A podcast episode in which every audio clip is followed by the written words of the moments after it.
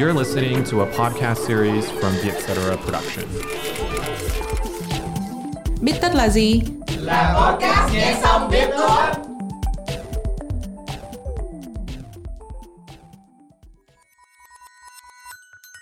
Bít tất tâm lý là nơi chúng mình biến những nghiên cứu hack não thành kiến thức dễ tiêu.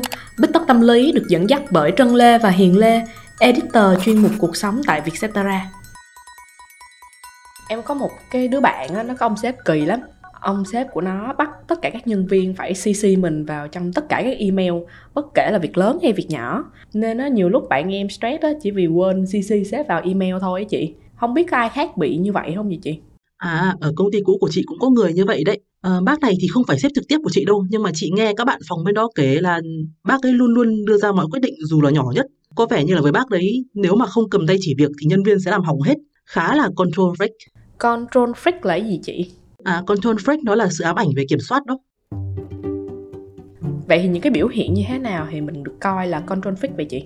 À, đây là những từ chỉ những người có hành vi ám ảnh đến cưỡng chế trong việc phải kiểm soát cuộc sống của bản thân lẫn những người xung quanh đó em.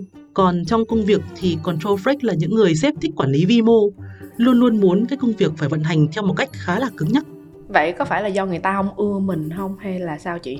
Cũng không hẳn đâu em ạ. Theo Harvard Business Review thì có nhiều nguyên nhân phức tạp dẫn đến cái phong cách lãnh đạo này. Chẳng hạn như thứ nhất là họ thiếu am hiểu về vị trí lãnh đạo đang nắm.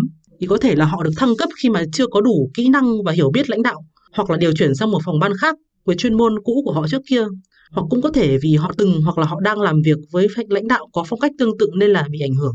À, cái này em cũng biết nè. Em có đọc ở đâu đó là người sếp đầu tiên á, sẽ là cái người ảnh hưởng lớn nhất đến cái phong cách làm việc của mình về sau. Chuẩn đấy em. Nên là nếu vô tình cái người sếp đầu tiên của mình mà là Control Freak thì rất có thể sau này mình cũng bị ảnh hưởng cái phong cách lãnh đạo đấy.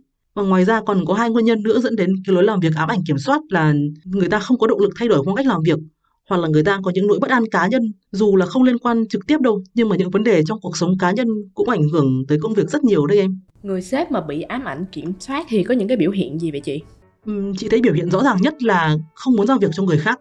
Các sếp mà bị ám ảnh kiểm soát luôn luôn cho rằng muốn công việc mà được hoàn hảo thì tốt nhất là tự làm.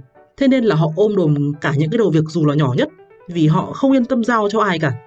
Mà kể cả có giao thì họ cũng quản lý từng bước một, hoặc là ngồi chỉnh tới chỉnh lui đến khi kết quả vừa ý họ thì thôi.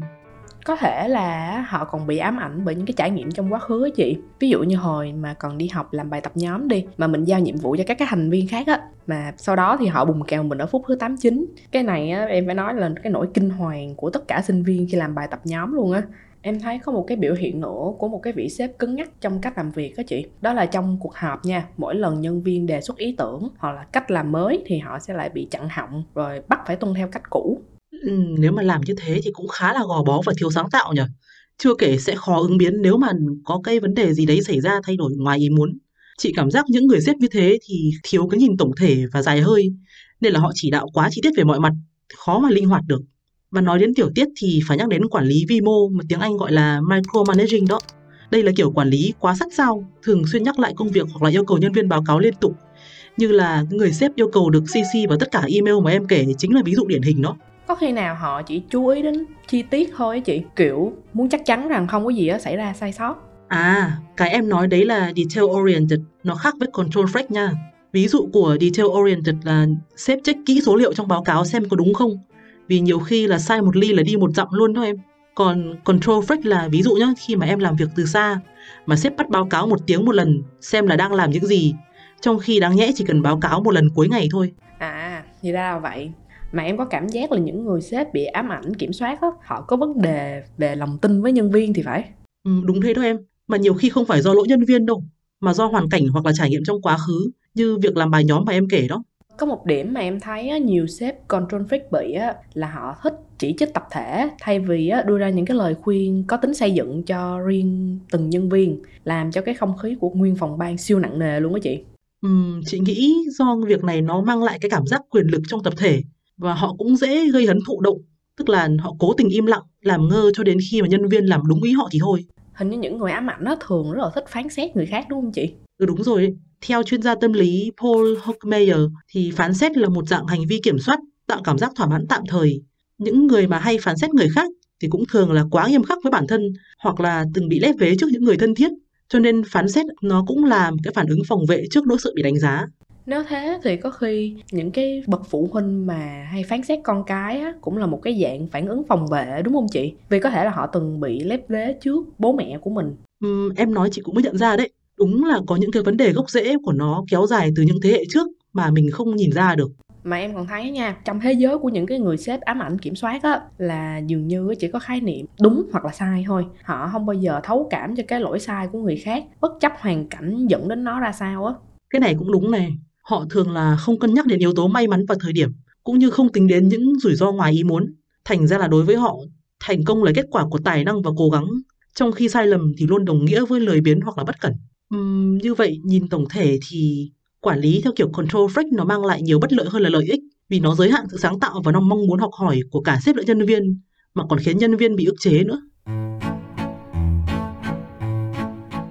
Vậy lỡ chẳng may mình gặp sếp là control freak thì chẳng lẽ mình lại nghỉ việc hả chị? Ừ, cũng không hẳn em ạ.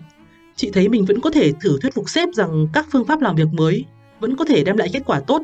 Và để làm được điều này thì mình cần hai bước. Bước thứ nhất là không đánh đồng thái độ kiểm soát của sếp là hành vi xuất phát từ thù hằn cá nhân, vì như thế chỉ dẫn đến xung đột mà thôi.